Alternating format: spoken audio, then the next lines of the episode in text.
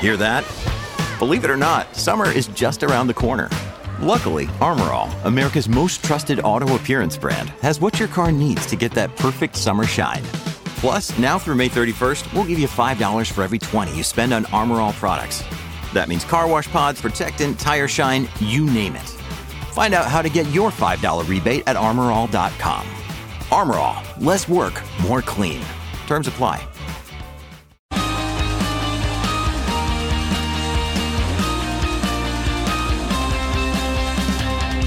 The race is on, and finally it was on for real with a dramatic Austrian Grand Prix won by Valtteri Bottas. It was a race weekend of dramatic on track action, interest, technical intrigue, controversy, clashes, protests, all the drama we expect from the first race of an F1 season. And although it was another Mercedes win, it could easily have been one of the Red Bull drivers that triumphed.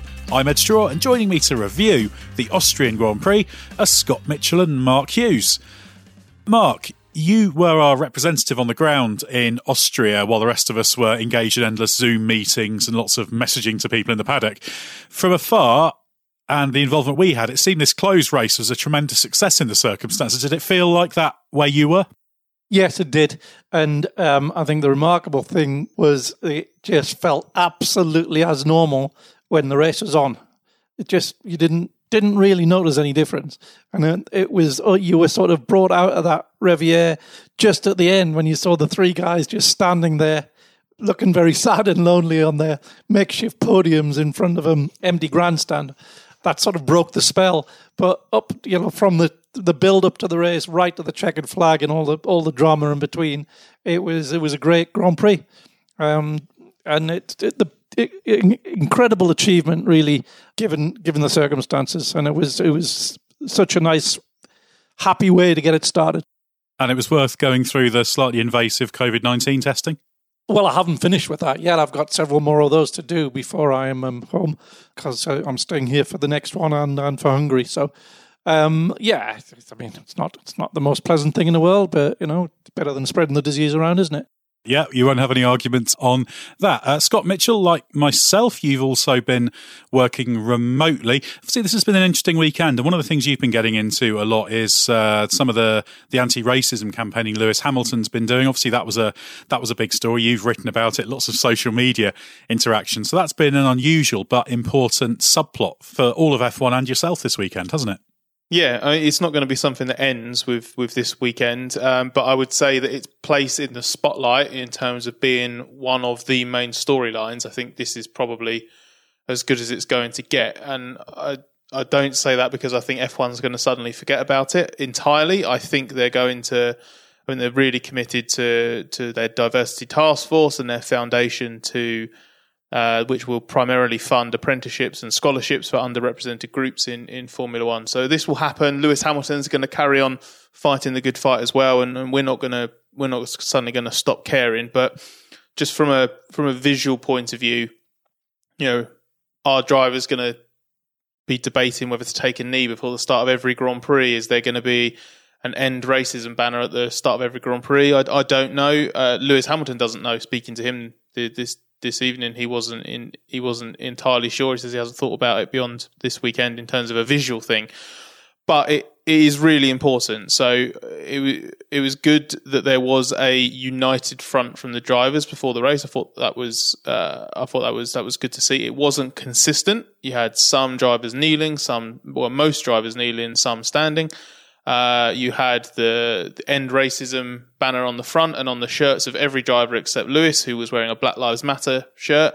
And then you had the F1 We Race as One initiative being represented as well. So it wasn't like a English Premier League style, everyone united behind the Black Lives Matter uh, message but it was consistent because everyone was doing something. So I think that was good. I think it showed that for all of the discontent around this discussion, which strikes me as mad, because how can anybody be, how can anybody not be anti-racist?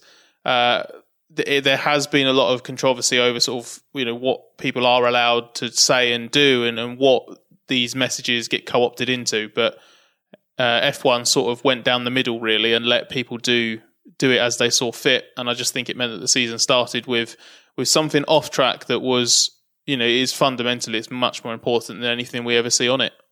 Yeah, and I think it's uh, in its broad meaning and message, I think we can all get behind that as a, as an objective, and I think it's good Formula One's taking uh, taking some action.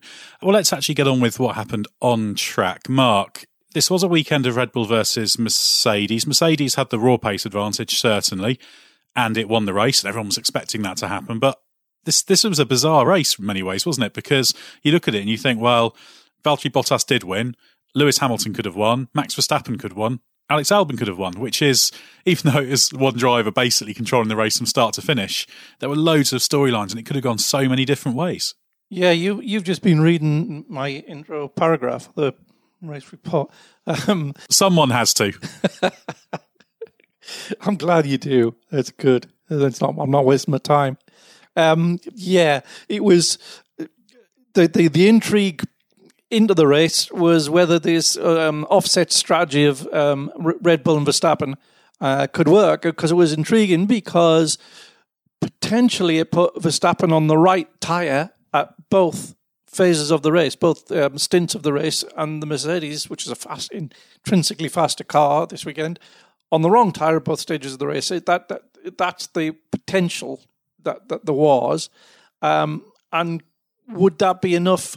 to allow Max to sort of he, he would come out after the stops behind, but on the faster tire, which be which would be well suited by then to the cooler track temperatures and the low fuel load, um, and then chasing and maybe catching the Mercs before the end, and that was how it. In theory, might have played out, but of course, we never got to find out. Max was hanging on there in third place. He was keeping um, keeping them in sight, uh, he's keeping Bottas, uh, I think it was three, three and a half seconds um, behind.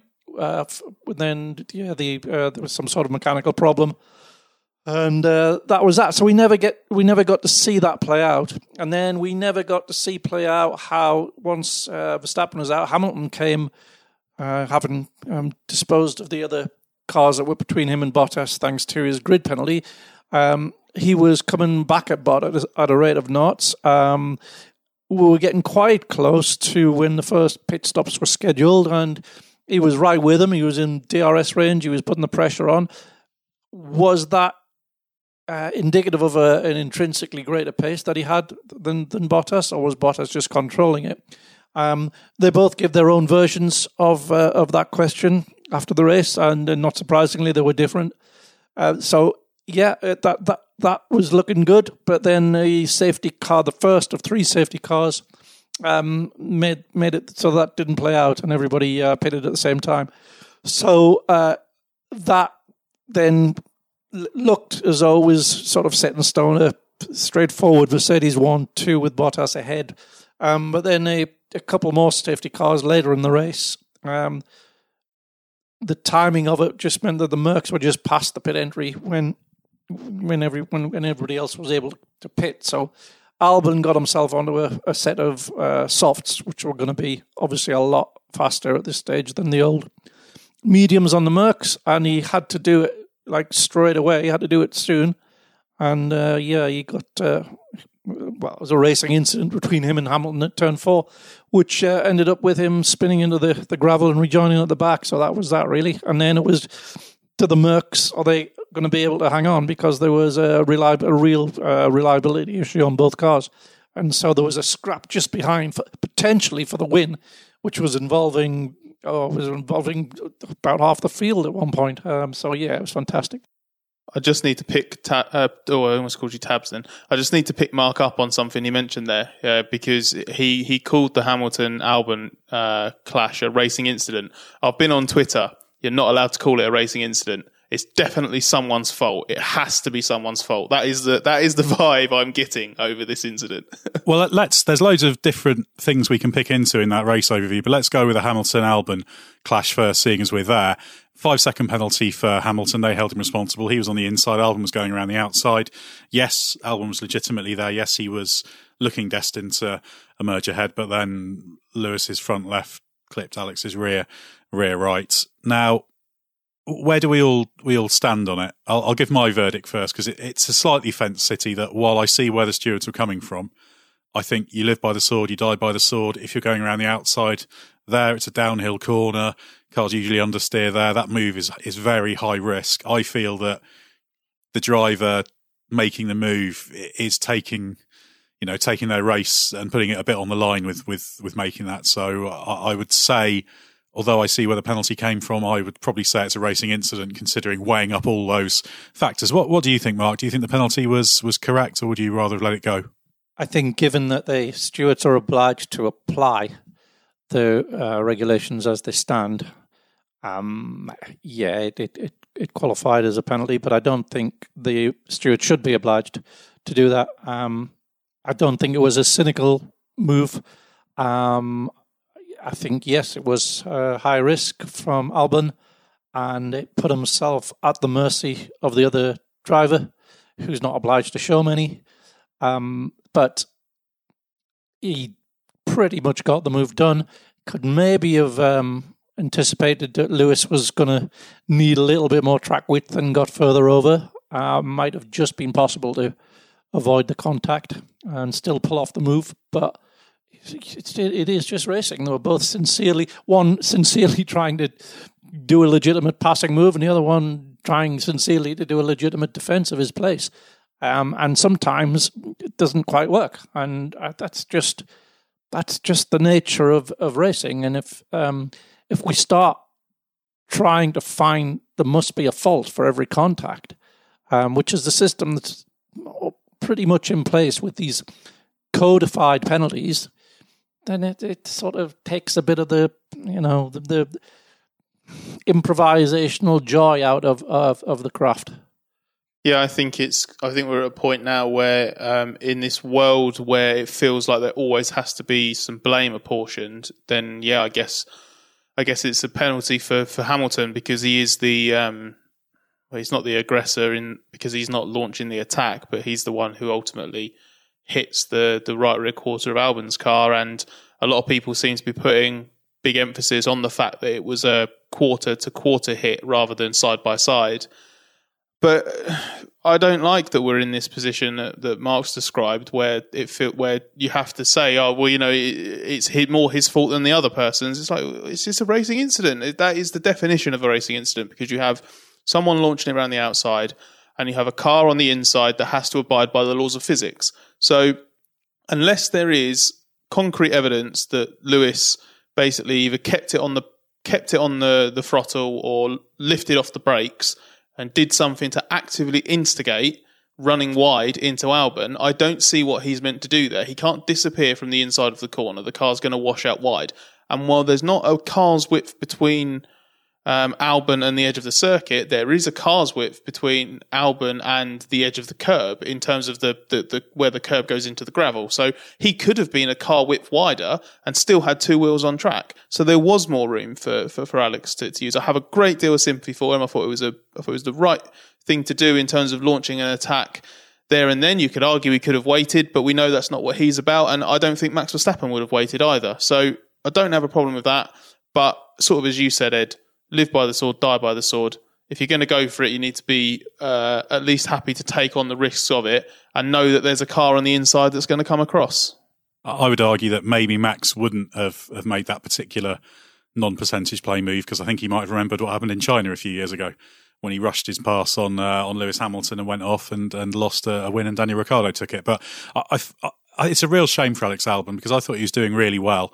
Um, he was in the other spec Red Bull. They haven't they haven't yet decided whether that that floor and nose arrangement is going to be be used regularly, whether the new one or the old one. But he was on a different spec. Christian Horner said it was more about uh, the the the feel of the car, the balance of the car, the characteristics rather than outright performance. But Albon did really well. And remember, it was in Austria last year where Pierre Gasly was really poor in the other Red Bull. So the fact Albon was there and he could have won that race, that's what makes me so almost frustrated because you think he's really got a chance here to make his way through. He still had laps left. He still had some tyre life left, although there was a premium on getting on with it. And it just it, it, was just really frustrating because it would have been fantastic. Imagine if he'd come through and taken that win. What a way to start the season uh, that would have been. But uh, he just has to take the positives, and uh, in fact, he, he, he did a did a good job. And I'm sure that the racecraft will come as experience builds. Now we should probably talk a little bit more about this problem Mercedes had.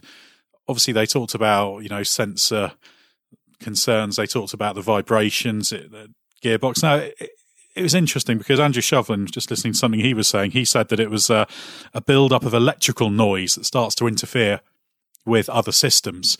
And he said that they first had this problem on Friday. It was there a few times on Saturday as well. So they absolutely knew from Friday that this was a problem uh, this weekend. What, what do you know about it, Mark? Uh, yes, that it's uh, yes uh, an electronic issue uh, more than a mechanical one, but uh, it, it as you say it develops as the race goes on. And well, once it gets to a certain point, the risk is that the uh, system will then just go into fail-safe mode. And once it does that, you won't be able to use the gearbox. So that's it. That's game over. And it was crucially close on the car of Bottas in particular. Um, it really did look like that wasn't going to finish, and it was not that far up behind on Lewis's it did create that great bit in the race where they're both being told to keep off the curbs and back off, and neither was entirely. There were about two or three laps where they weren't entirely thrilled about doing that, which uh, which made it quite interesting. But it's nice to see a bit of vulnerability from Mercedes. You don't want to wish that on them, but they've got a very very fast car, so we want this to be a proper competitive season, don't we? So we need Mercedes to show a little bit of weakness just to give anyone else half a chance. And a bit of unreliability is a good thing because F1's sort of quite predictable in a lot of ways, and un, un, unpredictability is something that F1's got very, very good, even in this ultra complex engine era of uh, weeding out. So that is a that is a good thing. I mean, Toto described it uh, as uh, the sort of problem that can be an instant kill. So it's a sort basically just as uh, as you were saying, it's a, it, it, can just it can escalate very quickly. And um, if it seems from what Toto was saying that they were pretty they were expecting one car not to make the finish, and yeah, it, it hit Valtteri's car first and, and more severely, so that makes sense. I mean, these sort of things are indicative of how complicated these cars are because I must like I'm happy to hold my hands up when I don't understand something on the tech side. And I'm listening to the two of you speak about it there and I could not tell you why like how that sort of thing can happen and how you manage it. Like so throwing the question back to either of you to answer, with obviously your tech degrees, um, what it, was obvious that it was being aggravated by the aggressiveness of the Red Bull ring layout. We know all about the curbs. It's not the entry curbs; it's the exit curbs. They they the, the track layout draws you into taking speed through the corner, using the runoff uh, as much as possible, but the curbs are quite aggressive. So, what is it about that problem that is why would that be exacerbated by by curb use? Because that was one of the main questions I saw a lot of people asking during the race. Yeah, well, just as the sensors getting vibrated around, the more it's getting vibrated, the, the, the more um, interference it's it, into the system that, there is, and um, as it's accumulated, it, it's a problem's an accumulated one. Um, you're trying to keep it away from that threshold where it just says, right, you're too close to the limit. We're going to switch it off now, which is what the system will do, and it'll stop the you know the gearbox. It'll just stick it in one gear and that'll be it. So yeah, any anything that's um, aggravating vibration um, is is taking it closer to the the failure point it's a very esoteric and very specific problem, but Mercedes seems to be quite confident it won't be such a big problem uh, uh, next week, although it, it, could still be there. So it's uh, yeah, interesting little vulnerability there. But there's, there's so many Mercedes related things we have to talk about because, of course, Lewis Hamilton was down in fifth on the grid because he got that very late uh, grid penalty for the. Uh, the, the disregarding the the yellow flag. So there was lots of confusion about that initially.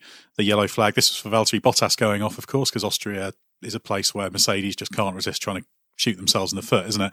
Bottas had his off on his last Q3 run. Hamilton, four or so seconds behind, went through, set his time, and uh, initially no problem. But then when they found this 360 degree camera, uh, he was uh, given a grid drop. So what exactly went on there, Scott? And it's probably worth explaining why the stewards seemed not to look at onboard footage until Sunday morning.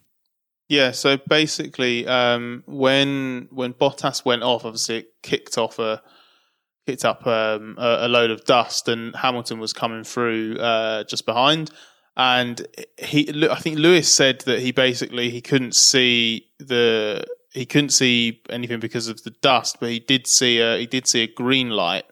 And the stewards, in their original verdict, said that there were conflicting signals and they felt that it would have been unfair to punish Hamilton because there was a green light that he could see, but not a yellow one. So you know, why slow down? But then, and the reason that basically the stewards didn't have uh, some onboard footage from Hamilton's car to properly verify that claim from Lewis and his defence is because uh, it looked like so basically I think Hamilton's onboard camera was was, was malfunctioning. Um, we we saw it on the F1 TV service. Um, which was it was just it was just working intermittently. It was actually doing that all for all through Saturday, including in FP3. Um, so basically, I don't think I just think that, that that footage didn't exist. And then on Sunday morning, I believe it's a post production uh, sort of uh, camera and, and yeah, it's not, it's not a live it's not a live feed from the 360 degree camera, I believe. So my assumption is I haven't checked this is the stewards had no idea it was on the car. Yeah, so basically, um, F1 I think it was put out uh, this the footage from this camera, which was the first time anyone had seen onboard footage from from Lewis's car for for the incident, and you could see that there was uh, you could see the yellow the the yellow signal to the left. So Red Bull basically took that straight to the stewards and said, "Hang up, this is uh, this is new evidence. Look at it again." Then we had this. So you had this bizarre situation where I think it was an hour and fifteen, no, an hour and twenty five minutes before the race start. Mercedes was in a stewards hearing reviewing it because Red Bull have basically used it. It's not a, an official protest, is it? A right of review or, or something like that. Um, looking at it again, and basically the steward said, with this new evidence, um, you can see the yellow, but the I think the confliction with a green signal was still there, and it was there. There was the dust, so it, it seems that they basically sort of took the compromise. They they basically were, were willing to compromise and said, well, look, we're not to we're not to delete the lap and send you to to, to tenth, or we're not going to give you like a big grid penalty uh, because it is an unusual and difficult situation. But yellow flag infringements are really serious, so we're going to give you the blanket free place grid penalty for failing to to, to slow. And so then I think we I think you had the situation, and Mark's probably better to come in here and explain where there was no official verdict on Hamilton's grid penalty, but you could see from you could see on the grid that he had a grid penalty because the Mercedes team was setting up in a different place. yeah, just looking looking out the window to my left, I noticed the. Uh, uh, the the pole position slot had a the, the Mercedes kit, you know, the, the tools and that with them you know, in silver. Um, but the other the other front row slot had a, had a lot of Red Bull stuff there, and that's um, that, that. Although it was another 15 or 20 minutes before that was that was made official. Um, yeah, it was it was clearly going that way.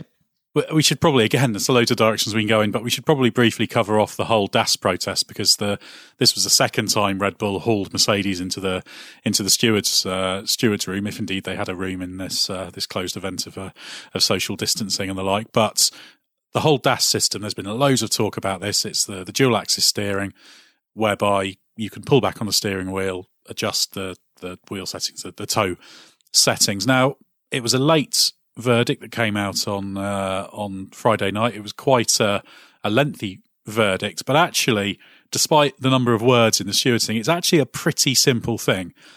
Broadly speaking, either the DAS system is part of the steering system, in which case it's fine because the steering system has with it certain allowances because you are going to change the suspension settings by applying steering lock. You will change the aero characteristics. All the rules, there's de facto exemptions for the steering wheel because if you can't point the wheels where you want to go, you can't do a lap. But if it was ruled that it was a suspension system, then the exact same system would be illegal. That that was the crux of it. So really, the stewards had to decide: is it steering system? Is it suspension? They decided it was steering, therefore it's fine. Mark, do you agree with that finding? I do, yes, um, because it didn't break any of the letter of the rules. Um, it wasn't what the, whoever wrote those rules envisaged when they wrote them, but that doesn't matter. That's that's not the, the, game has always been about thinking outside of the box, and it was a very clever um, interpretation of the rules as they stood at that time. And to not reward that um, when you've complied with the rules but found yourself an advantage um, is not that's that's in sporting terms that's not fair. So they've been allowed to keep it for this year, and then this is nicely closed it off right at the start of the season. So it's it's it's no longer an issue. Uh, as of next year, you can't have it. So uh, I think this is the um, the most satisfactory outcome, and I think it's the right outcome. Yeah, and actually, credit to Red Bull for doing a formal protest at the first opportunity. You couldn't protest it based on testing. It had to actually run, and they had to see what they were using it for. So they protested it at the first opportunity. They made a good case that it wasn't the steering system.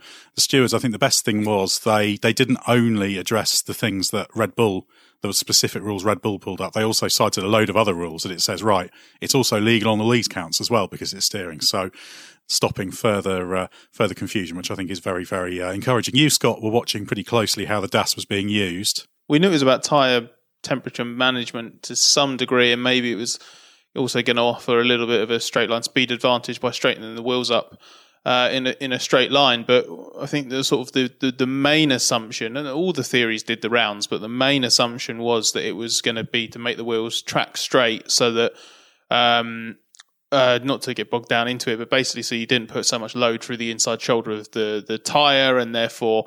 Uh, it might help with overheating and blistering over a race stint, but it's actually the it's actually the opposite. So, speaking to a couple of people about it who I've also sort of forensically analysed how it was used. So I spent basically the three hours of Friday practice glued to the onboards of Hamilton and Bottas, looking at exactly when they used it and where. And it was always used on out laps and prep laps. Um, and it was used on obviously on the run up to turns three and down to turn four because they're the longest straights, but it was also being used between um, you know, between turns five and six, and then it was being used towards the the penultimate corner. So it was fascinating just seeing it being used for just you know two seconds, not just like a run up to the to the straight. And it's just all about moving it the the front wheels from from, from toe out to I what I think is past the point of neutral and to to to, to toe in and just re- regulate the tire temperature in a different way, work it in a different way. And I asked the the two drivers after qualifying when they uh, dominated qualifying. Can you feel that effect on track? So what? Not so much. What I don't mean when you activate the DAS, can you sort of feel it do something different? I mean, when you then go to start your lap, can you feel that it's had an impact, or is it the sort of thing that's buried in all the data? And they both said emphatically it is something that that, that makes it that makes a difference. And it might even be something that they get a bit more from. You know, Lewis and Valtteri both said that there's a bit more potential there because they haven't used it that much and there's still a bit to understand. So uh, I'm I'm really curious, and I would urge anyone who does have access to F1 TV or or or, or can watch the onboards, like just watch it. For, go on board for qualifying or something because first of all, it's fascinating, and second, it's just I watched it with a genuine. I'm not a Mercedes fan, obviously. I'm I'm I'm, biased, but I did have a smile on my face every time I saw it engaged because it's something weird to see, and it's just quite cool to see some like visual ingenuity and innovation like that because it's so it's just bonkers really in in, in its basic principle. Yeah, it's just a brilliant idea, and of course they, that was their second kind of attempt at it because the FIA technical department advised that the original one, which was lever actuated rather than in the steering wheel, wasn't legal because then, of course, it's not on the steering wheel, not part of the steering system. So that was probably their thinking there. I doubt they expected uh, Mercedes would come up with this. But yeah, I imagine we'll get into the DAS a bit more on the Gary Anderson F1 show podcast. So if you want more on that, subscribe to that. Let's actually talk about the man who won the race, Valtteri Bottas. This is a driver who had a he kind of bounced back last year after a very difficult second half, in particular the year before. You know, he's talking about winning the world championship. He's got the most tough possible challenge of beating Lewis Hamilton in the same car. Great start for Bottas, though, isn't it? Even though he had the little mistake at the end of qualifying, even though the race was perhaps not as straightforward as his effectively start to finish victory from pole suggested, this is exactly what Bottas needed, uh, isn't it, Mark? Just to get off the get off the mark with a win. Yeah, exactly. It, it's always been a, a, good track for him, and it um, I think it would have been psychologically difficult for him had he been beaten here by Hamilton on what's one of his on what one of Bottas's good tracks. and it was it was a lucky win, and in some ways you could argue that his spin in his final Q3 lap was actually what bought him the win because it was what um, gave Lewis the, the penalty ultimately. But you know he, he was he was there or thereabouts, and he was very calm and composed, and had great performance. So yeah, it was it was it was a, it was a great start for him, and it very much um, sort, of, rubber stamps his credentials as a, a genuine contender for the title, um, especially with uh, you know the the uncertain number of races we've got. Um, to to get an early win on the board is uh, yeah, it's a crucial advantage. I thought it was quite useful to to see how how Bottas handled that immediate pressure from from Lewis because uh, obviously this this wasn't a conventional race and by the end uh, it, it got to the point where Lewis had dropped back and then obviously caught him back up and hounded him to the flag because of his penalty but I can't think of a Bottas win under that sort of sustained pressure Austin last year but Lewis was obviously in I've won the title, I'm the champion mode. I don't think we've seen Bottas win a race in a fight against Lewis when they're both, you know, going absolutely at it because there's a title on the line. And the first part of this race, I thought we were going to get that, and obviously we didn't because Lewis didn't start where he should have started. But I, I, I, think I, I think but Bottas can't be marked down for that because ultimately that's always that's out of his control. He can't decide whether or not there is a straight fight to happen between him and Lewis, and all Valtteri can do is is make the most of what's in front of him. And he he put himself in that position by acing the first run in in qualifying and, and putting it on par with the track that he likes. And yeah, I just think as as Mark said, this was uh, this was a really good bit of of Bottas doing the business and acing it when it mattered so that he can put his best foot forward. And as he said to us this evening, the dream is very much alive. Do we think Mercedes maybe missed a trick by not ordering Hamilton past Bottas right at the end there for the last few laps? Because he crossed the line 0.689 behind Bottas. So Bottas, who, who said it's not his fault, Lewis has got a penalty, but had had he been ordered to let Lewis go, Hamilton certainly could have prevented Lando Norris beating him and maybe even Charles Leclerc. Was that a mistake? Does anybody think? I, I was slightly surprised they didn't do that given what was at stake because that's the difference between second and fourth is, is not insignificant. Yeah, I think there was just a general reluctance to do it because of how it would have been perceived. They are very, um, you know, attuned to that, um, given the controversies that have been between the, drivers and the gone right back to the, the Rosberg years. Um, they want to, you know, play it straight. And uh, I think there was, you know, a little bit of room for ambiguity there. If, if they'd if they'd let Lewis pass to get his five seconds over the uh, whoever was in third, whoever would ultimately be in third, um, and Valtteri had had a problem Lewis might have ended up pulling more than five seconds out on Valtteri as well.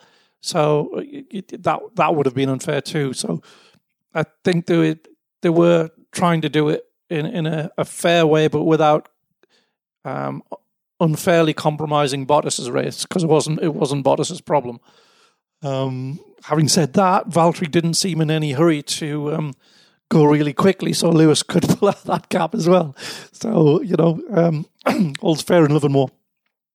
I think uh, Toto mentioned, didn't he, the, the, the prospect of that uh, that that situation where if, if, Bottas can't keep up with Hamilton, he can't be let past, and um, then you get into a really potentially messy situation where you're trying to orchestrate it and you know, if Lewis does build that five second gap, is he going to adhere to a team order to back off and let Valtteri pass? If if he's um, if he's well clear of the, the cars behind and he's pulled miles clear of Bottas as well, I, I, I think in that situation that's uh, it's a very difficult thing to ask. And the other thing that Toto mentioned, which I don't really think was a big risk, but he mentioned as well that I guess it's in the context of the cars having the problem and having to manage their pace and also the and the chasing cars behind being on fresh tires. But he said, what happens if you put Lewis in front and then Valtteri sort of gets reeled in a little bit by Leclerc, Leclerc and Norris because they're on fresh tires and suddenly Bottas is in a position where he can't, he either has to push and then ex- exacerbates a potential reliability problem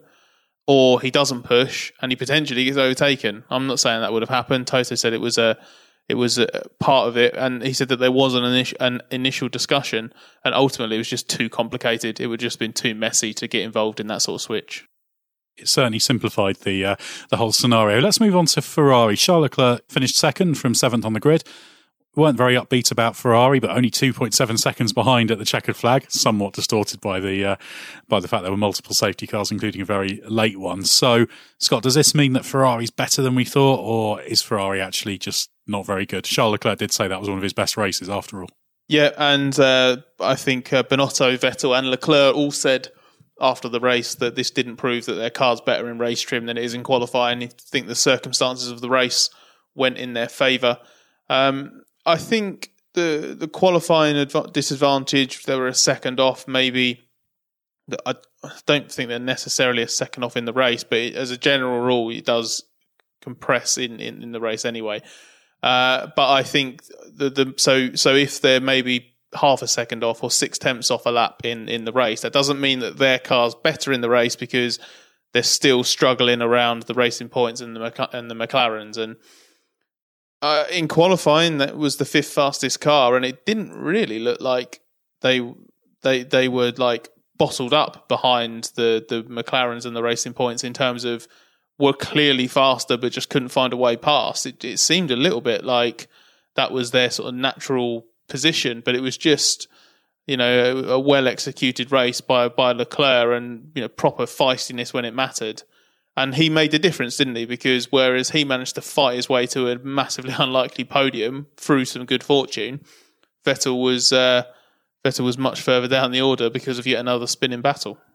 And obviously, Ferrari have got a significant aero upgrade. In fact, a different aero direction for the Hungaroring, the third race of the season. We didn't talk about that in our preview podcast because they didn't talk about it until after we'd recorded that. But Mark, how confident are you that Ferrari can make a big step with with that? Because it's asking a hell of a lot for that to magically make the car enough of a step forward for it to be a serious factor for wins on merit uh, not very confident. I think um, it'll be little little step changes for the rest of the season and variation according to uh, track characteristics. Uh, it's clearly a long way off. Um, I don't think it's all aero. I, I think uh, the aero is affected by uh, the optimum aero, the, the, the trade off between downforce and drag, the optimum level of that that changes according to how much power you've got and um, they're clearly struggling for power. And when you look, you divide the um, Red Bull Ring into the three sectors. The first one is the power sector, and the middle one is the flowing one, and the uh, the, the, the the third sector is basically the last two corners, so just sort of medium speed direction change. Um, Ferrari was twice as far off in the power sector as it was in the flowing sector. And when you looked at the onboard of the, the, the this car and last year's car, this car is significantly quicker through the corners. And Leclerc was saying after the race here, he said, "Well, the only the only strength it has really is is through the corners, um, but it, it you really you really struggle to either be able to overtake anyone or um, to defend yourself because so you, the only way you can do it is some really aggressive lay dives down the inside to take advantage of its its, its greater cornering grip compared to the cars around it, not compared to the Merc or the Red Bull, just compared to the cars around it on the the, the Charles was racing. So yeah, I think um, fundamentally it's uh, it's the whole package that's uh, lacking and it's it, the car that went from being comfortably the fastest through the speed traps last year was uh, 19th and 20th through the speed trap this year. Yeah, I had a look at the the speed the speed trap figures in uh, after qualifying, and just I, I, looked at a few different ones because I didn't want to just get misled by one particular point of the track where there might have been, you know, a favourable tow or, or, something. So just had a look at everything across from, from qualifying last year, and it's it's it's stunning as as Mark says. You go from the fastest to the to the slowest, and you know, last year through through the speed trap last year, the the Ferrari was six kilometres an hour up on the average across the whole field, and this year it was it was five kph down on the average and it was 13 kph down on itself from from a year ago. And if you do if you do a comparison, for example, uh, Hamilton and Bottas were uh, three, two or three kph up this year, which could be the you know the difference there. Could it can easily be you know a, a particularly strong tow or or the direction of the wind or, or something, and obviously the whatever natural gains Mercedes has made in that time. So it's it's it's pretty stunning. And as as, as Mark said, the performance looks like it's there in the corners. So the easy conclusion to draw, and there will be a piece on on the race.com uh, detailing this uh, as of Monday morning. Um, the easy conclusion to draw is therefore that this car's got the downforce that Ferrari wants, but it's just really draggy. But obviously, the the elephant in the room, and it's something that definitely annoyed Toto Wolff when it was put to the Mercedes boss on on on Saturday, is that last year Ferrari's engine was massively under scrutiny, and this is the first competitive official Grand Prix weekend since extra efforts over the winter to make sure that there is no potential for wrongdoing on the engine side, and it's nowhere. And you can't say that that's purely down to to the engine because, for example, in the the the, the point of measurement at the Red Bull Ring that measures the fastest, so it's not on the actual speed trap itself. I think it's intermediate one is where you have like the highest speed trap, uh, speed top speed registered, and that's topped by Ferrari engine Alfa Romeos. So regardless of what they're doing in terms of drag levels, if the engine's not great, that car's not going to be at the top of uh, of that list. So I'm sure the engine has played a part. I, I think the engine's played a part, but I think it's predominantly uh, a car problem rather than the engine one. Yeah, a lot of work to be done for Ferrari. And of course, talking of Ferrari, Sebastian Vettel finished 10th after his clash with Carlos Sainz. Uh, Mark, uh, you've lost count of how many times you've talked about, and all of us have, have talked about Sebastian Vettel having a bit of a racecraft blunder. Yeah, it does seem to happen in moments of high tension for him. Um, it, this, this just I don't know. It was, it was, a funny when you when you look at it. It, it was just like um, a rookie error. He, he, almost realized he was going to hit him and, and almost was trying to spin it to avoid having having the accident. Um, yeah, just it, very messy. Just doesn't seem clear headed somehow. Not not as it's not difficult to put your finger on exactly what it is that's causing this. It's it's it's going back a few years now, isn't it? The, the, the, this pattern, um, and he's clearly not in a happy environment.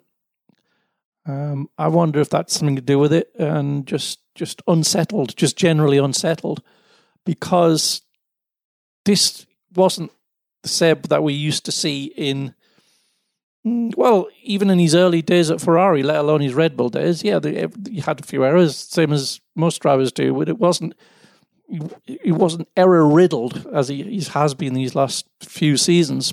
And you just think, oh, it's just a wave of um, not probability, but just something he's going through, and he'll come out the other side of it. But we, we're still waiting, and it's been it's been a long time now. So you've got to begin to question what what's going on. Yes, and, and no matter what people say about his racecraft in, in the past, it this has got to be a much much bigger problem. It's happening with alarming frequency at the moment. So he needs to sort of, just he just got sucked into that situation. Should have seen it coming a mile off. Like you say, a, a rookie error, very frustrating. Of course, earlier in the weekend, he had he had confirmed or given away the fact that Ferrari told him he wasn't wanted. They tried to present it as a uh, as a not being able to reach agreement between them. I seem to remember you, Mark Hughes, writing a story about that in May, I believe, after the uh, thing. So we, have talked about that situation before. That wasn't uh, certainly wasn't news to you, but yeah. We were hoping to see a revitalised Sebastian Vettel, but that's uh, not a not a great start to him. And now all this did help Lando Norris to be on the podium, his first F1 podium. Really interesting circumstances for that because he had to deliver the fastest lap on the on the very last time round, just to pip Lewis Hamilton by uh, a couple of tenths, I think it was in the end. I was really impressed with Lando Norris. He did a fantastic job in in qualifying, and you know, a very, very good job in the race. It wasn't actually that straightforward a race for him. It wasn't as if he started third and, and just finished third. I, I think he's he's made a really, really good start to this second season. This is exactly the kind of thing I was wanting to see from from Lando Norris. Yeah, I think he was the star of the weekend for me. Um, just delivered in qualifying, delivered in the race, and to do what he did on the last lap, you know, you you've got to get that fastest lap, and you've got to get that time clawed back. It didn't look didn't look as though he was going to do it on the penultimate lap. He was he looked too far behind to uh, get close enough to Lewis to uh, be ahead after after Lewis's penalty, and um, just just to deliver like that uh, was deeply impressive. It's a sort of thing that you know a Senna or a Schumacher might have you you would have been very impressed if they'd done it. It was a just a flawless performance from the whole weekend. Over delivered, definitely over delivered. Yeah, I'd agree. I think he, I think that Schumacher Senna comparison is perfectly entitled. Uh, you're perfectly entitled to give. And if you look in the coverage, in fact, which was good, uh, good uh, production, they they had the live gap from from Norris uh, shown uh, in the time, so you could see him just in those last few corners trying to do it. I think it it went right down to the flag basically whether he'd make that. So yeah, just just fantastic start from him. And Carlos Sainz backed him up well in fifth. Carlos wasn't especially happy with the the the car a little bit unstable in some of the faster corners he was finding, but uh, he's going to have a really, really tough rivalry with Lando Norris. He had the better of them last year because he was all round fantastic last year. He was the more rounded driver, but I think fundamentally Lando Norris might be slightly quicker. In fact, I wrote a piece to that effect. So if Norris can keep delivering at something approaching this this sort of level, it's going to be it's going to be fantastic for them. And I was surprised, Scott, to see McLaren's race pace compared to the, the racing points. Sergio Perez obviously ended up six. He had a five second penalty for speeding. All in all, a bit disappointing for Racing Point. Of course, Lance Stroll retired with uh, with a problem, and yeah, a sixth place just wasn't what Racing Point went to Austria to, to get, was it? No, it's indicative of the amount of uh, hype and expectation around that team since preseason testing. Uh, that uh, sixth place is so disappointing because last year that would have been a that would have been a great result, but we were expecting them to lead the Class B fight to the point of uh, maybe even sniping a underperforming Ferrari. And when Ferrari looked as bad as it did on Friday, it's definitely looked as if uh, Racing Point was going to be properly in the mix. I think was Sergio Perez ended the day third, but and even if you discount uh, or even if you count the fact that the, the, Red Bulls were, were discounted because of their own issues, and maybe and Max Verstappen would have got in ahead and been right behind the Mercedes. Perez was, you know, you'd have put money on him finishing in, in the top five, and there was a point in that race where I thought he was going to be on the podium, um, but it just it just didn't happen that way, and the the the the, the manner in which McLaren was able to to to to attack, and Norris was able to do what he did. I really liked the Norris move on Perez as well because I think at that point Perez had just been given a time penalty. Lando wasn't to know that. I don't know if McLaren had told him in time but he just proper it was he didn't bulldoze his way through he didn't bully his way past but it was a good bit of aggressive driving. And it felt a little bit i'm sure this didn't motivate him in the moment but it felt a little bit like revenge for for getting mugged off in abu dhabi. Do you remember on the the last lap i think it was last year lando was really cut up about that. He felt really stupid for being nailed by perez. Uh, i think was it for the final point? As, no, it was, it, it was for basically Class B victory. Yeah, okay. So so that was that was something that I know really got under Lando's skin, and this was the reverse of it. Really, he didn't. He, he sort of caught Perez napping. It was a very aggressive move. A bit bit of bumping wheels, but and then he just set off. He just did everything he needed to. This is why you know I'm not I'm not saying that this is what it's going to be like for the rest of the year, but that sort of thing is why I think even if it doesn't have the four fastest car over one lap, I think McLaren will be the Class B champion team this year because it's just it's just really good. Uh, uh, it's got a really good race team operationally now, and it's got drivers that can clearly execute at the highest level. I'm not going quite as far as revising my position 100% yet, but yeah, I thought Racing Point would uh, would would be clear in that, but it looks a little bit different this weekend. Maybe it was just a bit of underperforming. Perhaps we'll see something a little bit better next weekend because they were really quick in Friday practice as well. I think there was a there was a there should have been a podium finish really for for Perez in that race for Racing Point. It was there for them for them to take. There was uh, a bit of a sleeper hit driver who no one really talked about in Pierre Gasly, who finished seventh. Uh, the AlphaTauri not a stunning car. He he flirted with making it into Q3. He was he was quick all weekend again, we see Gasly do this quite a lot. He just does these quite nice, neat, tidy, good drives, and he's lapping. You know, he's, he's proportionally driving quicker than he was in the in the Red Bull in the first half of last season. And while you know the the drivers behind him are a, a kind of motley selection of the delayed or those uh, not blessed with great cars, I I just thought that was a really just decent drive from Gasly. He couldn't have finished any higher than seventh. Points were on the table banked them. Just a little bit of a shame for AlphaTauri that uh, Kvyat had the problem and, and, couldn't make it a double points finish. But what do you make of, of Gasly, Mark? I think that was quite a not quite a Norris style drive, but you just look at it and think, yeah, really good job. Couldn't really have qualified or finished any higher.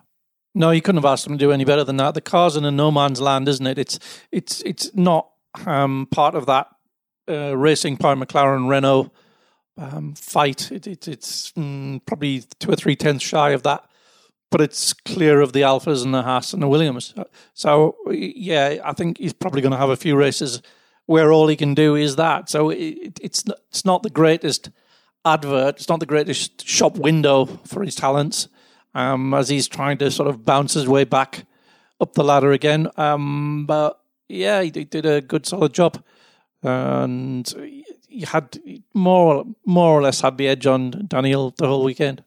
Yeah, and he uh, he beat Esteban Ocon in the Renault. Obviously, Renault had a bit of a mixed weekend. Ocon started a bit further down the grid than he should have done. He didn't get a tow in, in Q2. And in fact, I asked him about this. Esteban admitted he's still there's still a, a reasonable amount more to come from him. Obviously, he's had a long time out of uh, out of racing, basically a year and a half, uh, because he sat out last season. We know how good he is, but slightly strange weekend for Renault, isn't it? A bit of a it's quite hard to say whether that's a. I mean, the results not not good, but in terms of performance, there were some encouraging signs and there were some disappointing signs. There were times when Ricciardo was lapping very very quickly on the weekend, so it just feels like Renault, if they can find a sweet spot with that car, maybe there's a bit more in there. What, what do you think, Mark? Yeah, I think it's going to be if if it has um, a good weekend, I, I, think it's going to be right in there pitching, you know, with Racing Point and McLaren. Um, but uh, yeah, Esteban had a poor weekend, really. I mean, we've got to make allowances for length of time he's been out of any any car. Um, but big chunk off Daniel, really big chunk off Daniel. and, he, you know, you'll be very aware of that himself. And uh, he'll be, um, I'm sure he won't be as far off uh, the, the, this coming weekend yeah, we know the the pace and performance is in there, and he'll be he'll be wanting to beat Ricciardo, not uh, not be playing the uh, second fiddle in, in that team. And Antonio Giovinazzi finished ninth. Uh, that was a pretty good effort from from him. I've I've been critical of him in the past because I found him a bit frustrating, and although he seemed to be decisively quicker than Kimi Raikkonen going into the race, then he had that period in the race where he was slower and Kimi was ordered past him. But ninth place for Giovinazzi and then Alfa Romeo again. Not much he could do there. He he gave his best in in in racing. And uh, I suppose Scott, you could say Giovinazzi beat Vettel, so uh, that that's a, a, box tick for Ferrari. I mean, I, th- I, think this that that was this felt like one of uh, Antonio's more complete weekends. Uh, he he's a he's such a frustrating driver because he's such a lovely guy, and he's one of those that you. You you can see the abilities there, and they're they're so affable off track. You, you do want him to do well, but he's just as you've often we've often talked about, haven't we? When it comes to Giovinazzi, he he's just got a stealth error in him somewhere. There's just at some point he will trip up, and fair play to him because the, the, that Alfa does not look like a particularly competitive machine, and uh, on a chaotic uh, on a chaotic day when it was easy to lose your head, he kept his and. And I think he, he, he got what he deserved, which was a, a, a couple of points and a, a start to the season that was probably more positive than Alfa would have expected after Friday practice, and certainly after qualifying when they were um, they'd have uh, they'd have done well to, to, to beat George Russell's Williams. And also, Giovinazzi managed to keep four wheels on his wagon, unlike Kimi Raikkonen. Not that that was the driver's fault. That put uh, Raikkonen out the race at the second, third, uh, no, the second restart it was, wasn't it? That then instantly caused that next uh, next safety car period. But there, there, are a few decent drives in this part of the field. I thought, all things considered, Nicholas Latifi did a pretty decent job in the race. Eleventh place, obviously, it was attritional. He was the sort of he was effectively last, but he was in a Williams in his first Grand Prix. He had a crash uh, earlier in the weekend. That was on Saturday morning, wasn't it? He had his uh, shunt at turn one. Okay, he wasn't at George Russell's level, but that's a pretty high level. So good, good for Latifi, and also I think good for George Russell as well that he managed to at least sort of go go racing uh, go racing this weekend. So I, I, guess Mark, this does confirm that the Williams is good enough at least to be a bit of a factor in that stragglers group at the back. Yes, which is a relief because on Friday it looked like maybe it wasn't. Um, but yeah, yeah, that's I think it had George got the tow that he was after, it was feasible he was going to get it into Q two. Um, so yeah, looking forward to seeing how that develops as we go on.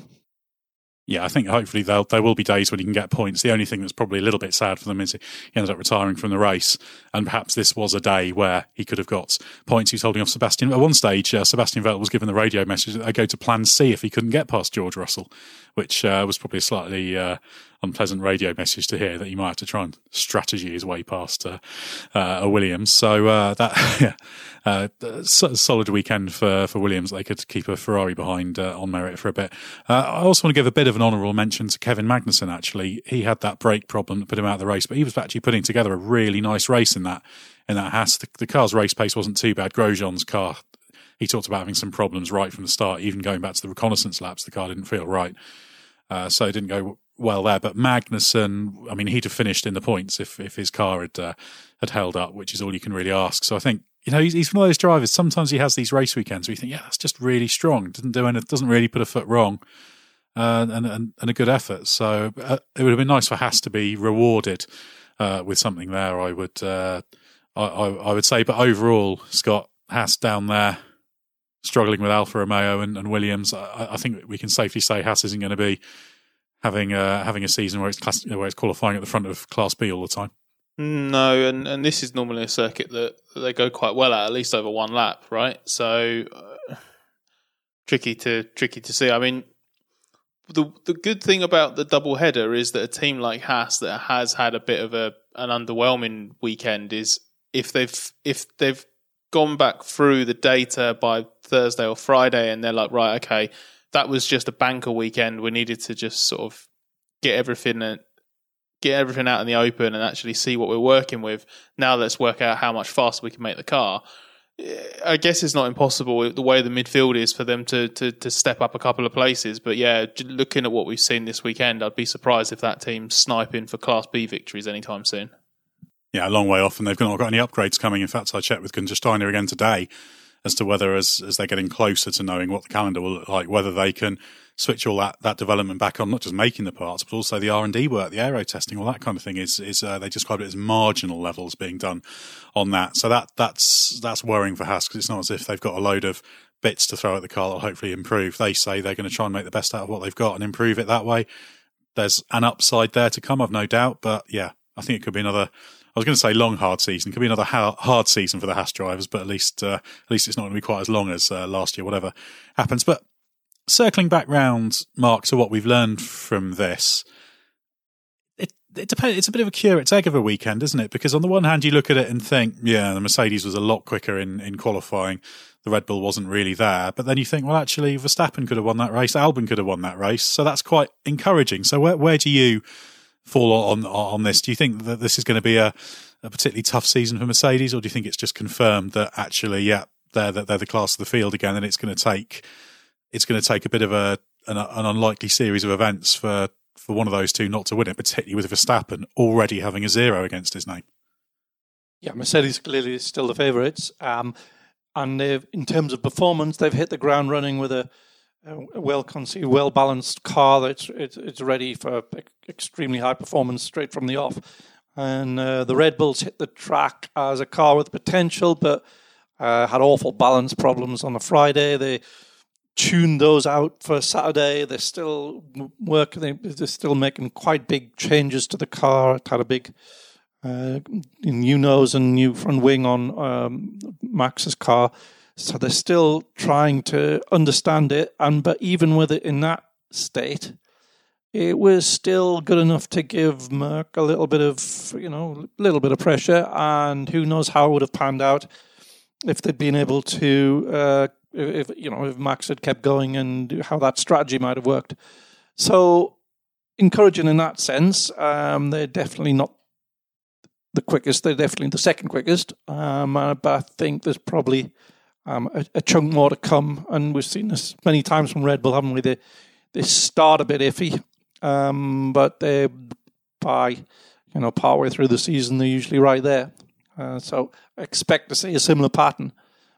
But yeah, the Mercedes is possibly fragile. We've learned that. We've learned that it might be a little bit fragile because it was apparently it wasn't just the um, the gearbox sensor problem. There were other components on the car that were really, you know, a little bit marginal for the demands of this track, which is quite uh, quite a savage track on the car in terms of suspension and wings and things.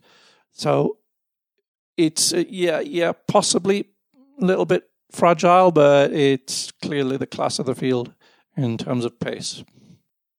It's, it's difficult to see Mercedes not winning the championship. Ultimately, it's still very early days, though.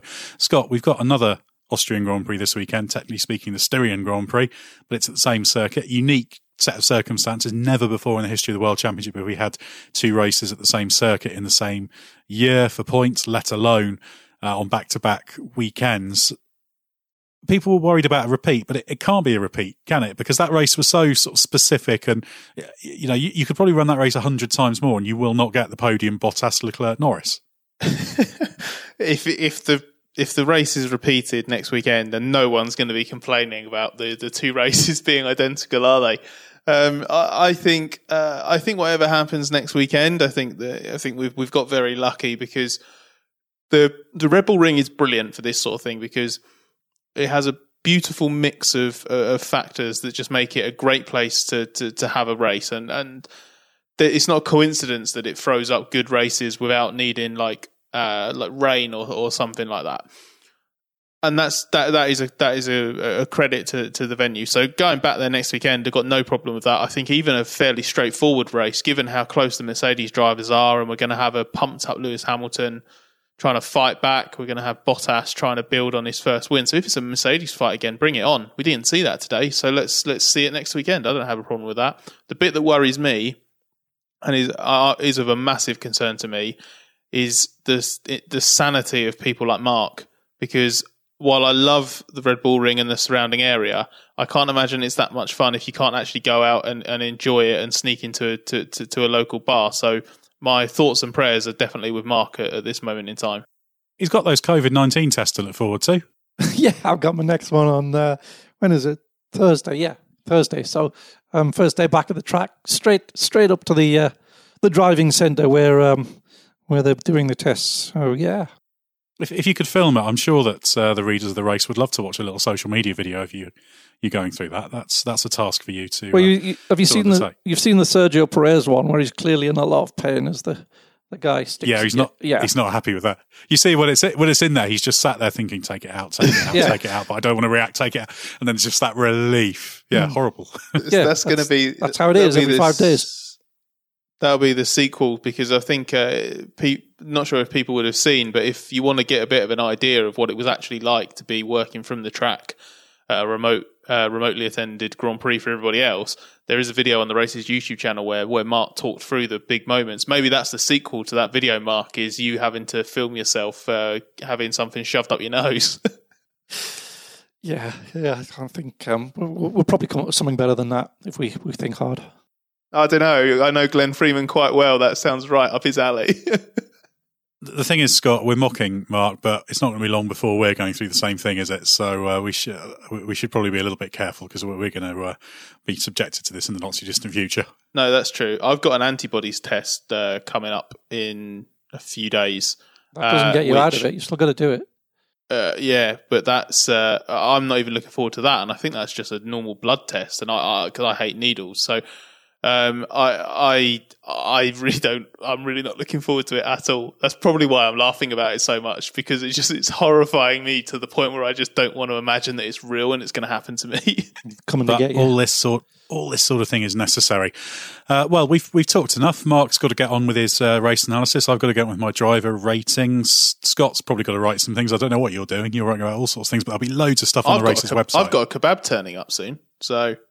that's a, that's a very very uh, very very good strategy. I I approve of that. Uh, but if you want to see what Scott's writing, we don't know. It will be on the the race.com. And don't forget the hyphen along with Mark's race analysis, my driver ratings. We'll have videos coming out in the coming days. The Gary Anderson F1 show podcast, as I mentioned, says loads to read there. So many storylines in that race. We could have gone on for three hours in this uh, in this podcast, but we thought we'd we'd spare you that amount of uh, that amount of noise and try and keep it to around an hour. So do head to our website, and we'll be back for Styrian Grand Prix next weekend with our post race review, hopefully sometime in the small hours of Monday or even late on Sunday night, if you're lucky.